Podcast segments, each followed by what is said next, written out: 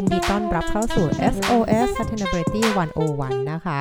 วันนี้เรายังอยู่กับหนังสือของ Bill Gates นะคะ ในชื่อว่า How to Avoid a Climate Disaster the Solutions We Have and the Breakthroughs We Need ค่ะ ก็วันนี้เราเดินทางกันมาถึงบทที่ 8 แล้วนะคะ ที่ชื่อว่า How We Keep Cool and Stay Warm นะคะ ซึ่งตรงนี้ค่ะ การที่พูดถึงว่า เเราจะทำอย่างไรให้บ้านหรือที่อยู่อาศัยของเราหรือสำนักงานของเราเนี่ยมันอุ่นหรือว่ามันเย็นนะแล้วแต่บริบทของประเทศนั้นเนี่ยเราต้องแลกมากับคาร์บอนไดออกไซด์ขนาดไหนนะคะ ซึ่งอันนี้จะเห็นได้ว่าทางบิลเกตส์เนี่ยก็ได้มีการทำการเล่าเรื่องนะเป็นขั้นเป็นตอนเนาะตั้งแต่เรื่องของการผลิตของยังไง โดยการที่ผลิตของยังไงเนี่ยก็ต้องมาจากว่าใช้พลังงานอะไรในการในการผลิตเช่นไฟฟ้า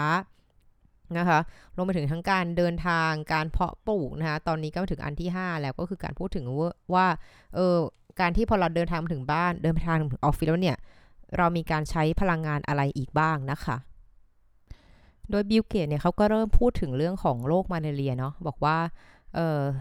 สิ่งที่เขาชอบนะเกี่ยวกับโรคมาเรียที่เขาได้ไปเหมือนศึกษาแล้วก็พยายามจะแก้ปัญหานะคะ ในแถบทวีปแอฟริกาอะไรเงี้ยนะก็คือการที่บอกว่า เอ่อถึงแม้ว่ามันจะเรียกว่าฆ่าคนในปริมาณที่น่ากลัวนะคะคือ 4 0 0แสนคนต่อปีนะคะและส่วนใหญ่ก็จะเป็นเด็กเนาะอันนี้คือเสียชีวิตเพราะมาลาเรียเนี่ยเขาบอกว่าข้อสิ่งที่เขาชอบของโรคนี้ก็คือการที่มันมันมันเป็นการก่อกำเนิดของตัวเครื่องปรับอากาศค่ะ คือเขาบอกว่าเอ่อทางมนุษย์มนุษยชาติของเรานะคะ ก็พยายามที่จะ เรียกว่าต่อสู้นะค่ะกับปัญหาเรื่องความร้อนนะตั้งเรียกว่ามาตั้งแต่สมัยแบบสมัยบรรพกาลอะไรอย่างเงี้ยนะคะบอกเป็นมิลเลนเนียเป็นหลายล้านปีเลยนะคะ โดยเขาบอกว่าถ้าเราไปดูในโครงสร้างตึกในสมัยก่อนนะคะ ซึ่งมันก็ไม่ว่าจะเป็นตึกในในในของอาณาจักรอาณาจักรเปอร์เซียสมัยก่อนนะ จะเห็นได้ว่าตึกเก่าขนาดเนี่ยก็มีการติดอุปกรณ์ที่เหมือนเออเครื่องดักลมอะทำให้เหมือนในตัวตึกเนี่ยมันจะ เกิดการที่อากาศมีการหมุนเวียนนะทำให้มันอุณหภูมิเนี่ยมันไม่สูงจนเกินไปนะคะก็บอกว่าเเครื่องปรับอากาศเครื่องแรกเนี่ยถูกสร้างขึ้นในปี 1840 นะได้คนชื่อจอห์นกอรี่นะคะก็เป็นคนอเมริกันนะที่อยู่ที่ฟลอริดานะที่ที่เขาคิดว่าเนี่ยการที่ทำให้อุณหภูมิที่เย็นลงเนี่ย มันจะช่วยให้คนไข้เนี่ยมันเอ่อเรียกว่าหายจากโรคมาลาเรียได้ดีขึ้นนะคะได้เร็วขึ้นนะคะ เขาก็บอกเลยนะคะว่าก็ทางเขาเนี่ยก็มีการสร้างอุปกรณ์นี้ขึ้นมานะคะ เพราะว่าในสมัยก่อนเนี่ยที่เขาพูดถึงเรื่องที่เขาเชื่อมโยงมาลาเรียเนี่ยกับเอ่อเรื่องอากาศหรือความเย็นเนี่ยเพราะเขาเชื่อว่ามาลาเรียเนี่ยเกิดจากอากาศที่แย่ เพราะว่าเขาว่ามาลาเรียเนี่ยคือ M A L นะคะแล้วก็ แล้วก็ A R I A ถึงเป็นสองคำมาผสมกันเนาะ เออฝ้ายคิดว่าไอเนี้ยอาเรียเนี่ยมันแปลว่าอากาศ ส่วนเมาเนี่ยแปลว่าเหมือนอากาศแย่นั่นเองเลยเป็นชื่อของมาเรียนะคะ ทั้งที่จริงแล้วปัจจุบันเราทราบว่าค่ะว่ามาเลเรียมันเกิดจากปรสิตเนาะ ไม่ใช่เพราะอุณหภูมิของอากาศ หรือว่าเพราะอากาศมันเป็นพิษนะคะ ซึ่งอันเนี้ยสิ่งที่น่าสนใจก็คือว่า เออคุณคุณจอห์นกอรี่เนี่ยก็เสียชีวิตไปแบบทั้งที่เป็นคนคิดเรื่องเครื่องปรับอากาศคนแรกแต่กลายเป็นเสียชีวิตแบบ penniless คือเสียชีวิตแบบเป็นคนจนนะคะ คือไม่ได้มีเงินขึ้นมาเลย อะไรอย่างนี้เนาะ แล้วก็ทำให้เรียกได้ว่า ต่อให้เขาเสียชีวิตไปแล้วเนี่ยเขาก็ไอเดียเนี้ยก็ยังมีอยู่นะทำให้ต่อมาเนี่ยก็มีคุณวิลลิสแคริเออร์นะคะ ก็เหมือนแอร์ยี่ห้อแคริเออร์เนี่ยเราเห็นเนี่ยค่ะ ก็เป็นคนนำไอเดียนี้มาต่อยอดนะคะ แล้วก็ทำให้เป็นเครื่องปรับอากาศเนี่ยในปี 1902 นะคะ ซึ่งก็เป็นการออกแบบเครื่องจักรนะคะให้ช่วยลดเรียกว่า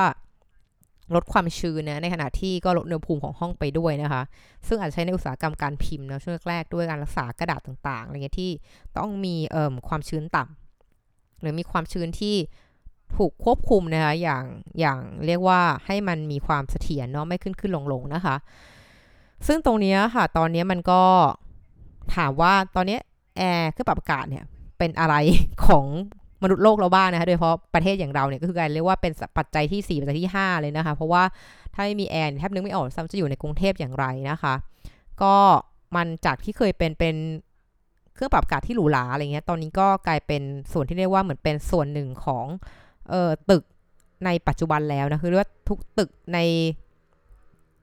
ประเทศเขตร้อนเนี่ยถ้าเกิดไม่มีเอ่อ air condition เนี่ยคงประหลาดน่าดูนะคะ ดังนั้นนี่ก็เป็นส่วนหนึ่งที่เริ่มเข้ามานะคะ และต่อมานะคะก็มีการพูดถึงนะคะว่าการที่เหมือนถามว่านอกเหนือจากตัวเรื่องความสบายของรถแล้วเนี่ยเรามีแอร์ไว้ทำไมนะเขาก็บอกว่าแอร์เนี่ยมีไว้สำหรับยิ่งปัจจุบันเนี่ยเรามีการใช้คอมพิวเตอร์เกือบทุกอย่างในชีวิตเรานะคะ ดังนั้นการที่คุณจะทำให้เหมือนซูเปอร์คอมพิวเตอร์ขนาดใหญ่ที่เป็นแบบเรียกว่าเป็น server farm เลยเนี่ยมันสามารถทำงานอยู่ได้เนี่ยคุณต้องมี air condition นะคุณต้องมีเครื่องปรับอากาศเพื่อให้เพราะว่า คอมพิวเตอร์พวกนี้ใช้พลังงานเยอะมากก็จะปล่อยความร้อนออกมานะคะความร้อนปริมาณที่สูงมากๆเลยนะคะคือถ้าเกิดจะทำให้มันเย็นอยู่เหมือนเดิม แล้วก็ทำให้เรียกว่าทำให้มันเย็นจนที่มันสามารถทำงานได้เนี่ยมันมันก็ต้องมีแอร์เข้ามาช่วยนะเพราะว่าถ้าเกิดไม่ทำให้อุณหภูมิมันลดลงเนี่ยเซิร์ฟเวอร์อาจจะละลายได้นะคะเพราะว่ามันร้อนมากนะไม่ว่าจะเป็น Cloud Service นะคะ Bitcoin นะคะของเหล่านี้มันเป็นตัวที่ใช้พลังงานของเรียกว่าพลังงานของซูเปอร์คอมพิวเตอร์สูงมาก ๆ เลยนะคะ โดยตอนนี้เขาบอกว่าเครื่องปรับอากาศเนี่ยถือว่าเป็นอะไรที่มีความต้องการสูงมากๆเลยนะคะ โดยจากถ้าเกิดดูจากชาร์ตที่เขาให้มาจะเห็นได้ว่าญี่ปุ่นอเมริกาแล้วก็เกาหลีใต้เนี่ยคือเรียกว่าก็มีปริมาณของบ้านนะคะ บ้านบ้านครัวเรือนนะคะที่มีแอร์เนี่ยมากกว่า 80%เลยทีเดียวนะคะ แล้วเขาก็มีการคาดการณ์นะคะว่าในปี10ปีข้างหน้าเนี่ยทศวรรษหน้าเนี่ย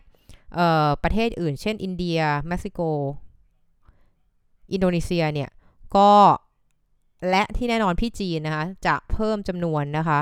ในส่วนที่เอ่อเป็นเกี่ยวกับเรื่องนี้มากขึ้นเรื่อย ๆ นะคะ ก็คือเรียกว่าเขาจะเพิ่มในจำนวนของ air condition นะคะ ต่างๆ เนี่ยให้มากขึ้น เพราะว่าเอ่อนอกเหนือจากอากาศมันร้อนขึ้นเนาะแล้วก็คนเนี่ยก็ร่ำรวยมากขึ้นด้วยนะคะ ก็ทำให้สิ่งเหล่านี้มันมันมันมันเริ่มที่จะคุยเรื่องนี้กันมากขึ้น แล้วก็มีคนใช้เรื่องนี้มากขึ้นนะคะ สิ่งที่น่าสนใจคือตัวเลขค่ะ โดยเฉพาะตัวเลขของประเทศจีนนะคะ เขาบอกว่าภายในระหว่างปี 2007 ถึง 2017 เนี่ย ประเทศจีนนะคะ ได้มี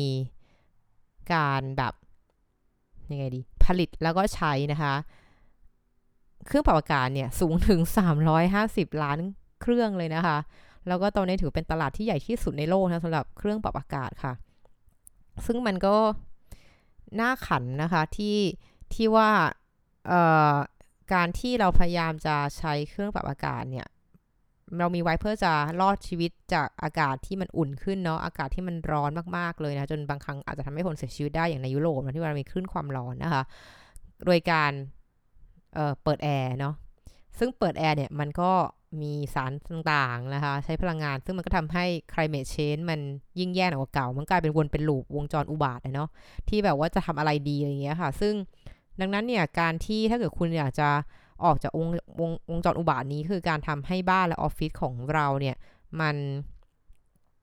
มันมันมันมันไม่เกิดการที่แบบว่า พอเราอยู่ในบ้านเราก็พยายามทำให้บ้านกับออฟฟิศมันอุ่นคือเอ้ยมันเย็นขึ้นนะคะในขณะที่เดียวกันที่บ้านเราเย็นขึ้นเนี่ยมันคือความร้อนที่มันหายไปก็คือออกสู่แผนบรรยากาศนั่นเองอะไรเงี้ยเอาง่ายๆเนาะมันก็คือแบบเนี้ยเราจะออกจากวงจรนี้อย่างไรนะคะ มันก็มาลองฟังกันต่อค่ะ เออเขาบอกว่าทันดับแรกเลยก็กลับไปที่ต้นตอนะคือการที่ความต้องการใช้ไฟฟ้าค่ะ คือจริงแล้ว ถ้าเราจะต้องการให้โลกร้อนมันแย่น้อยลงจากการเปิดแอร์เนี่ยก็คือ คุณก็ควรจะต้องเลือกเครื่องปรับอากาศที่มันใช้พลังงานน้อยลงหน่อยเนาะที่มีประสิทธิภาพแบบเหมือนได้ฉลากเบอร์ 5 อะไรอย่างเงี้ยค่ะ ซึ่งเขาบอกว่าสหรัฐอเมริกาเนี่ยผู้บริโภคเนี่ยก็ยังไม่ค่อยได้รับ information ไม่ได้รับข้อมูลที่เพียงพอนะ เช่นแบบ เอ่อให้เข้าใจค่ะว่าการที่คุณซื้อแอร์ที่ถูกตอนเนี้ยมันจะถูกตอนซื้อตอนนี้แต่ว่ามันจะแพงกว่าถ้าเกิดคุณใช้ไปใน 5 ปี เพราะว่าคุณต้องจ่ายค่าไฟมากกว่านั่นเองอะคะซึ่งตรงนี้บิลเกตส์ก็บอกว่าการมีฉลากสินค้าที่บอกเรื่องพวกนี้ให้กับผู้บริโภครับทราบเนี่ยมันมันดีนะ ซึ่งตอนนี้น่าจะเป็นไปได้ว่าที่อเมริกาเนี่ยทั้งอาจจะไม่ได้มีอย่างนี้ทั่วทุกรัฐอะไรอย่างนั้นนะคะแล้วก็ต่อมาก็บอกว่า การที่เราจะต้อง staying cool คือทำไงให้ห้องหับอาคารเรามันเย็นนะเย็นสบายเนี่ยคือเขาก็บอกอย่างนี้ค่ะว่าเขาจะพูดเรื่องเครื่องปรับอากาศนะคะ บอกว่าเครื่องปรับอากาศเนี่ยมันก็จะมีสารที่สารทำความเย็นเนาะซึ่งคือ F ก๊าซนะคะ ซึ่งก็เป็นเป็นสารฟลูออรีฟลูออรีนนะคะซึ่งอันเนี้ยระหว่างที่เราเปิดแอร์เนี่ยหรือใช้งานมันเนี่ยมันก็จะมีการเหมือนรั่วไหลนิดๆหน่อยๆนะคะตลอดเวลานะคะทำให้เนี่ยเมื่อเมื่ออันเนี้ยมันมันอายุมันเมื่อมันวิ่งเครื่องเก่ามากขึ้นเนี่ยมันก็จะแบบแย่แย่ขึ้นเรื่อยๆแล้วค่ะ โดยที่เฉพาะอย่างยิ่งนะคะคือ F gas เนี่ยมันเป็นสารที่มีเรียกว่าศักยภาพในการทำให้โลกร้อนสูงมากนะคะ คือเรียกได้ว่ามันจะอยู่ในชั้นบรรยากาศเป็นร้อยปีอะค่ะ แล้วก็จะมีศักยภาพในการทำให้โลกร้อนเนี่ย มากกว่าคาร์บอนไดออกไซด์เนี่ยถึงพันเท่าเลยนะเหมือนกับคาร์บอนไดออกไซด์หนึ่งก้อนเนี่ยมันมันมันมีศักยภาพไม่เท่ากับไป FC เลยอะคือเรียกว่าต้องใช้คาร์บอนไดออกไซด์หนึ่งพันหน่วยอะเพื่อจะทำให้เท่ากับเอ่อ F ก๊าซตัวเดียวอะไรอย่างเงี้ยค่ะ ดังนั้นเนี่ยวิธีการจัดการเครื่องปรับอากาศคือการเปลี่ยนไปใช้สารอื่นที่ไม่ใช่ F ก๊าซค่ะเพื่อจะลดไอ้การปล่อย F ก๊าซที่ออกมาเนาะ ต่อมาพูดถึงเรื่องเอเครื่องทำความร้อนนะฮีเตอร์นี่จะเป็นกลุ่มของประเทศที่อากาศหนาวเย็นแล้วนะคะ อากาศหนาวเย็นเนี่ยก็จะมีความแตกต่างอยู่ค่ะ ซึ่งก็มีวิธีการจัดการที่คนละแบบเนาะกับของทางเครื่องปรับอากาศ โดยที่เขาบอกว่า เออ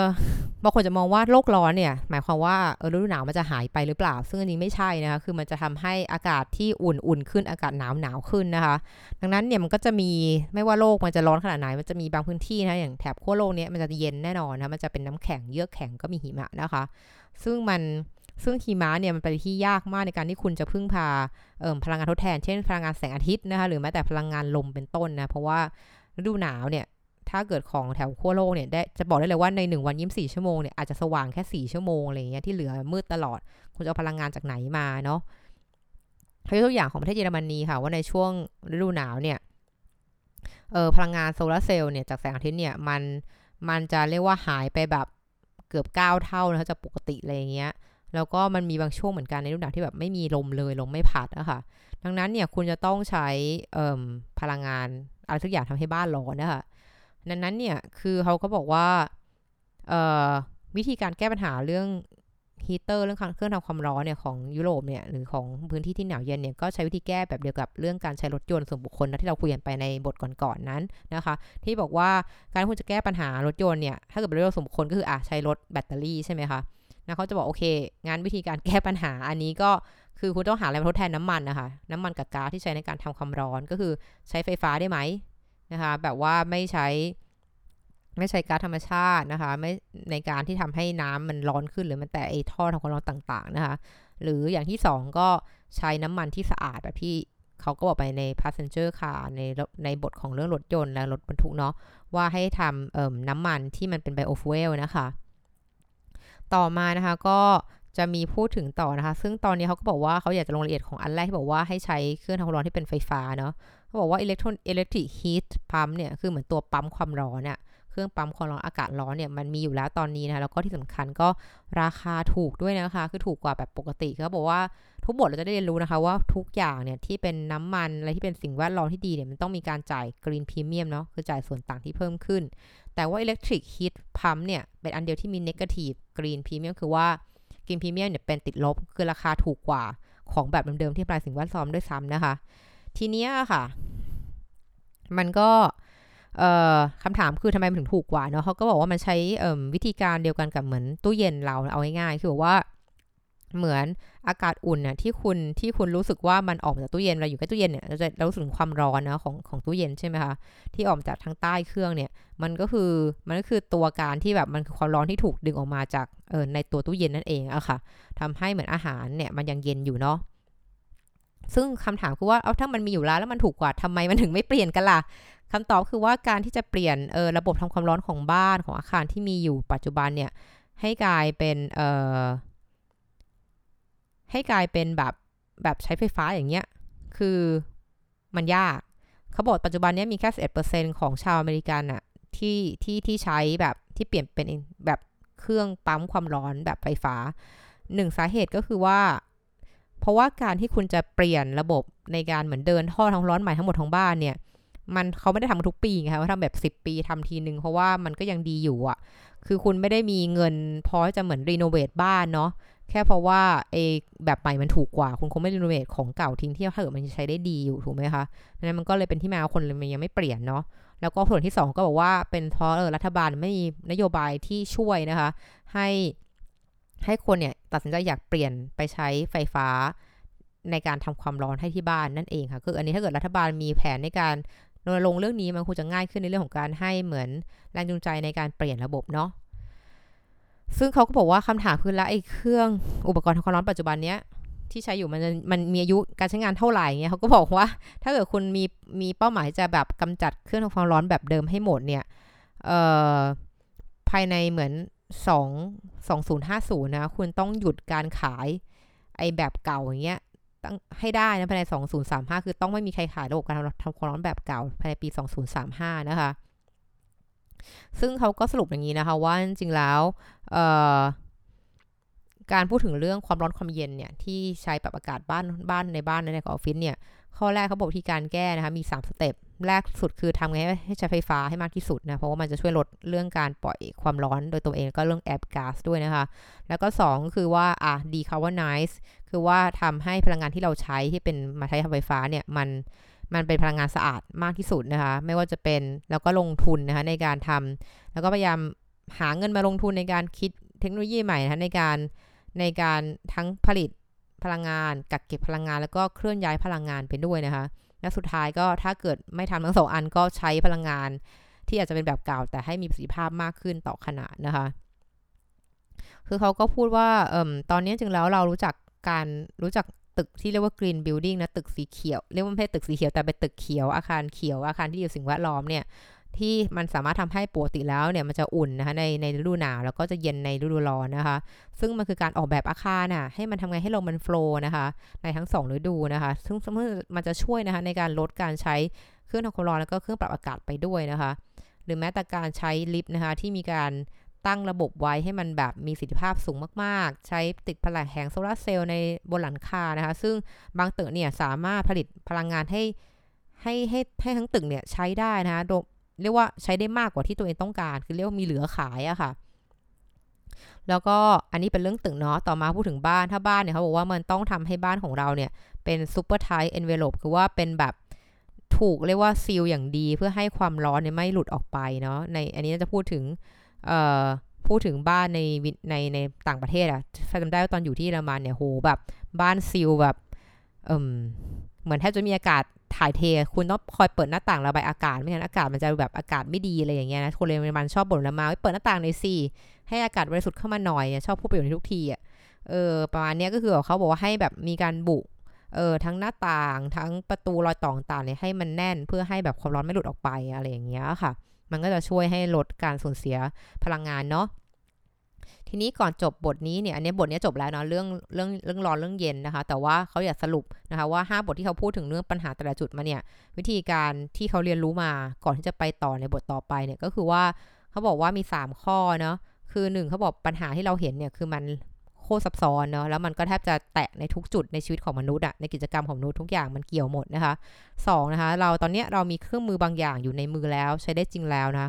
คือเรียกว่ามีอยู่ในมือแล้ว นั้นสิ่งคุณต้องทำคือต้องใช้ได้จริง คือเรียกวันเอานำมาใช้ซะนะคะข้อที่ 2 ข้อที่3เขาบอกว่าเรายังขาดเครื่องมือเยอะ คือตอนนี้ยังไม่มีเครื่องมือทั้งหมดนะคะ ดังนั้นเนี่ยคุณก็ต้องมีการลงทุนเรื่องนี้มากขึ้นนะคะ ดังนั้นคำถามต่อไปที่ต่อยบทต่อไปเขาจะพูดถึงเรื่องว่าเราจะช่วยโลกคนที่แบบอยู่ในโลกอยู่คนจนที่มีอยู่ในโลกใบนี้เยอะมากเนี่ยให้ให้เขาจัดการตัวเองกับเรื่อง climate change ได้อย่างไรนะคะ เพราะว่าคนเหล่านี้คือคนที่แบบ จะสูญเสียอะไรมากกว่าคนรวยเยอะๆเยอะๆเลย โดยที่เขาไม่ได้คนก่อปัญหาเอาเงี้ยปัญหาทั้งหมดทั้งมวลนี้ที่เราฟังจะเห็นได้ว่ามันมาจากประเทศที่เจริญแล้วอะค่ะนี่ประเทศไทยอาจจะไม่ตัวการขนาดนั้นเนาะแต่ตามสถิติแล้ว แต่ว่าทุกคนโดนผลกระทบหมด แล้วคนที่ไม่ได้ทำเลยเลย ก็โดนผลกระทบหนักคนอื่นด้วยเพราะไม่มีเครื่องไม้เครื่องมือในการแก้ไขนะคะบทต่อไปเราจะมาพูดเรื่องเหล่านี้ค่ะว่าเราจัดการเรื่องนี้อย่างไรนะคะ สุดท้ายนี้นะคะ ก็จะขอ ทายอินนะคะ บอกให้ทุกท่านนะคะช่วยไปลงชื่อสนับสนุนร่างพระราชบัญญัติอากาศสะอาดด้วยเด้อค่ะ แต่ก่อนที่จะลงชื่อนะคะฝ้ายก็อยากจะให้ทุกท่านลองทำความเข้าใจกับมันก่อนด้วยว่าคุณเห็นด้วยไหมนะคะ ที่จะสนับสนุนตรงนี้ก็ไม่อยากจะให้แบบแค่เซ็นชื่อไปงั้นๆ โดยที่ไม่เข้าใจว่าพรบพูดถึงอะไรนะคะ และนี่คือทั้งหมดของ SOS Sustainability วันวันประจำวันนี้ ขอบคุณติดตามนะคะ แล้วเจอกันใหม่วันพรุ่งนี้ สวัสดีค่ะ